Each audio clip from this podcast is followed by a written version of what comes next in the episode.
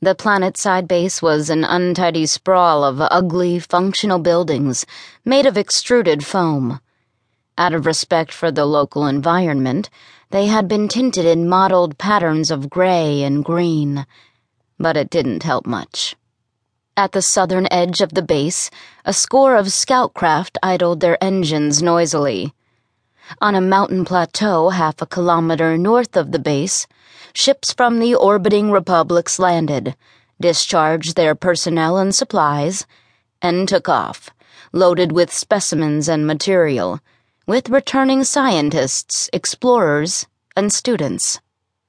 In a quiet corridor of the administration building, Deirdre waited nervously. The gravity didn't help.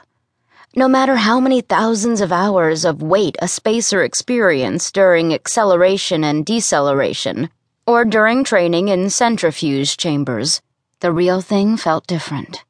Somehow the body knew. It was late afternoon by local time. She had arrived early that morning, the first time she had set foot on any planet. Even the best of holographic training hadn't prepared her for the new sensations the far horizons, the vast volumes of space at hand, the incredible variety of smells, most of them organic, that changed from one moment to the next as the wind shifted. The wind itself was a new experience. She would have been enthralled by it all had it not been for the anticipation of this interview.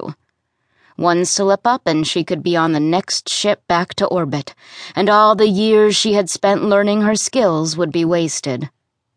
Deirdre Jamail. She looked up and saw a young man, perhaps two or three years older than herself.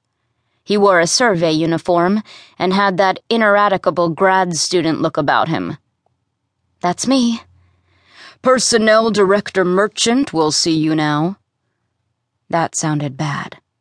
She had always been taught that when people went by titles, terminal decadence was setting in. She followed the man to an office that was little more than an air bubble in the foam. The sign on the door said, Personnel Director Esmeralda da S. Merchant. Deirdre filed it away for future use. The director wanted people to know that she had been born a de Sousa, a member of one of the founding families that kind of vanity could always provide a useful handle. The woman who looked up as she entered had features as sharp as a machete. She smiled, but it looked as if she had found it an unfamiliar expression. She wore the olive drab survey coverall, with the addition of several pieces of antique jewelry. Deirdre Jamail, the woman queried. Who else would it be?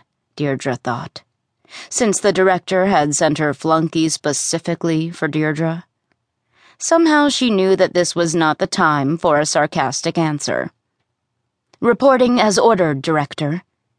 She put on her best superior pleasing look, respectful, attentive, and eager. The woman wasn't buying it.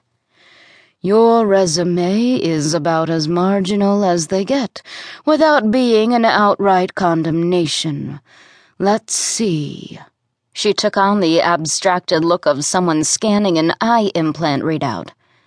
Frequent absences from class, even more frequent disciplinary problems. You once broke your biology professor's jaw.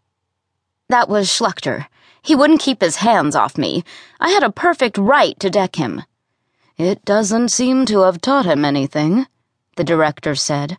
An aggrieved husband killed him in a duel last year. Good riddance.